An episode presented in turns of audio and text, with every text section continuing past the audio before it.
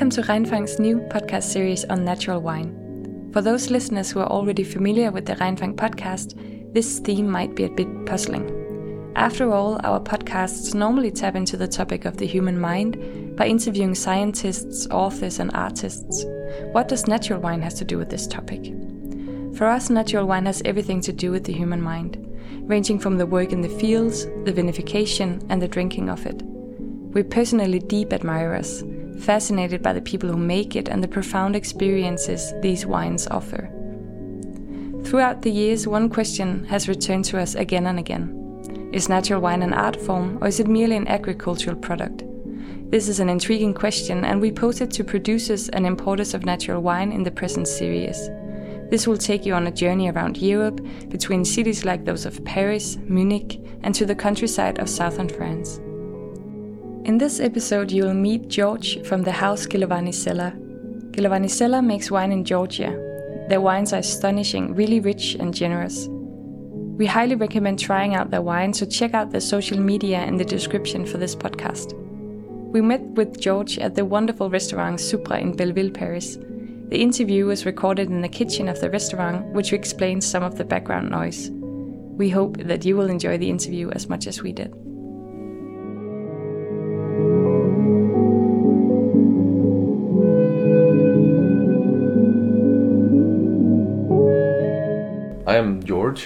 And we're making wine at Gelovani Cellar, which is also Marani Gelovani in Georgian, and we're doing natural wines as our passion. oh, cool. And and where um, in what region of Georgia is, is Mm. that? So the wines that we produce are from the eastern part of Georgia. Is Kakheti, the name of the region, and our cellar is very near to capital Tbilisi. Uh, it's like 20 kilometers of capital city. So yeah, and we have like higher altitude there, so the temperature is better. So we have more stability for the wine, and the wine's getting like better shape. Okay. And and before we we we began the interview, uh, you just mentioned that it's actually like a family. Yeah, yeah, exactly. Yeah. It's a family winemaking. We have like we are three in this, me, my wife, and the brother of my wife. So it was like common idea, basically motivated by brother of my wife. He was doing like his parents and so on ancestors were doing wines because in Georgia it's quite common to have wines in every family. And yeah, somehow we get to know each other after you know we got family, and because of that we started to produce the wine on the market also, Okay. not only for the family. But Yeah. So so did you take over uh, vineyards or did you start from from zero? no, we started from zero. Yeah. Okay. Before, like we were buying from our friends uh, some wines, and we're making it like garage to have it for your home when you have like guests or kind of thing. Yeah. So it was like quite common for Georgians like that. Yeah. Okay. So could you um so Georgian wine is, is, is really big in, in Copenhagen and a lot of people Mm. like it, but I, I think Wow. they're not um they don't know the process of it. So Okay. could you for example like um clarify what is a you call it kvevri? Uh. Yeah. Yeah. Could you, could clarify that? So yeah, uh, is the vessel which is made from clay, and yeah, it can be from 100 liters. You can go up to five tons. Basically, most common thing what we use is one ton of it or 1.5. So you can just go inside when you need to clean it. Also for sanitization, everything is done like by yourself. No chemicals, nothing. Just water, some flat flowers, and so on. Yeah, we press the wine inside the kvevri and it's like one of the ancient winemaking process. It was done like by our ancestors like 8,000 years ago also. Yeah. So we're never stopping it and we keep continuing. So we have like wine grapes pressed even white or red. We do it all together. Yeah. And we keep it on the maceration, which is like when you keep it with the skin contact. Definitely, we try to hold it as much as we can, and depending on the condition on the grapes, then yeah, we separate them and close the square so we wait for the next year to open it up. Okay. So, so how did you learn this from from childhood or is it is Yeah, it's quite common. Yeah, it's Yeah. quite common in Georgia to have a knowledge about wine and how it's made. yeah Yeah, like the winemaker Akaki Gelovani, yeah, has like knowledge of it also, and we are doing everything together. That's why like it's our history now. oh cool And and what kind of, of, of grape varieties would you, Mhm. do you use in, in Georgia? So in Georgia we have like plenty of grape varieties. yeah. Basically there are more than 500. Okay. Yeah. At the moment, like last year, we did only two grapes of it. It's like one which is white. It's called Rkatsiteli. This is like one of the most commonly used uh, white grapes. And then we have red Saperavi also. We call it the queen of Georgian winemaking Okay. because like she's amazing. Okay. so that's a big one. yeah, yeah, that's Okay. also very popular. Okay. So, did you in in your family having this house? Did um, did you have any special reason to begin to make wine? Hmm. Um, did you have a special kind of ambition or? They, everything started with, as I say, like every family has its own wine for themselves, just to have guests and to enjoy the wine together. Uh, after several years, Akaki, the winemaker, uh, had so many feedbacks that okay, you are doing like great wine, you're doing great wine. Let's do it like let's share it to other people too. So like we came with idea. It started in 2017, and we made it for the market like we make the wine with our friend and yeah there was not more than like 1200 bottles for the first year and right away we found guys from different countries the first one is germany they took it right away when they tasted it Oh, so we were like surprised Cool. it was crazy yeah because we could like enjoy our wine with us and also some other people could enjoy that yeah. it was great Oh, cool. That's wonderful. Um, did, do you did you you you mentioned that you make natural wine? Mhm. Is there a specific reason for that, uh, or is it very common to do in Georgia? Uh, it's also common. It was always done like that by our ancestors, but there are also some factory wines definitely in country. Uh, our more like passion of it is because the natural wine we have like low intervention, which we respect it more, and there is no lie. Let's say like that. It's like totally natural how it's made, how how the grape wants to behave. They behave themselves. So we accept the wine that there is. Cool. Yeah. Um, and and is is it like um, when you do natural wine? Yeah. Um, is it um, do you have to the environment? You, you said that it's pretty high altitude that you Mhm. make wine in. Is that most like on the face of it difficult to make natural wine in, or is it is it custom? I would say no, no. It's quite rare to have like vineyards also on the high altitude. Uh, but at the moment, we are just making wine. Like our, our vineyards are on Kakhetian region, it's eastern part, so it's like not high altitude grapes itself. But we have our cellar in a different village. That's why I mentioned that.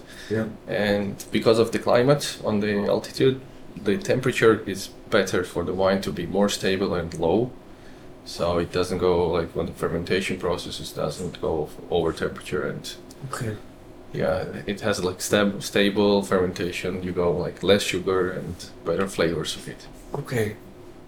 So I have a big a big question, and uh, I could imagine that it's pretty, but hard to answer in, in short. But do you uh, feel any um, differences due to climate change in your winemaking, or do Georgian winemakers talk about changes due to climate change? Do you have more hot summers, and or do, do you have any like? Mm, There are like depending on the regions because like in Georgia we have from different regions different grapes. There were like years, for example, last year there were a lot of damages done. Some of the vineyards were just lost because of heat. Okay, Yeah, also yeah, climate change also affects us definitely.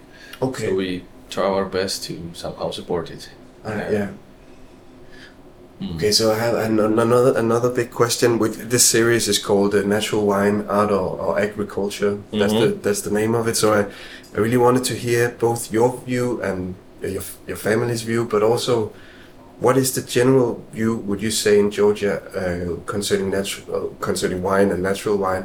Do Mhm. people see it as an art form or like a regular agriculture, the same as vegetables, for example?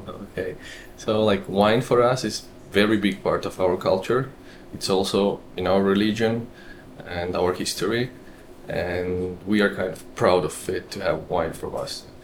And uh, as a direction, the natural wine, it's very respectful. I would say a lot of people are trying to get over with natural wines. I mean, to go for it, to avoid any other additives inside. That's why uh, because we love the pureness of the grapes that we produce, and we try to spread it out also because world has to know that there are like some amazing wines that you need to try. Yeah.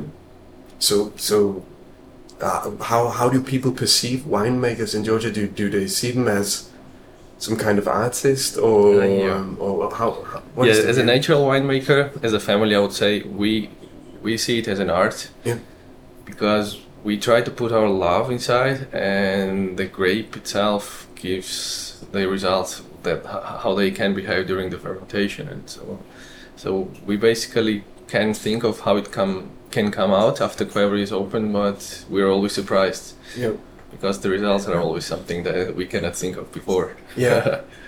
so it is art, yeah. Okay. It can mature by itself in some ways that you can never think about it. Yeah, and you and you, you also mentioned that it's um, intertwined with your religion. Mm-hmm. Um, so how how how come how how is wine and that's Christianity? Yeah, yeah, yeah, yeah. Georgia is like a Christian country, yeah. Orthodox.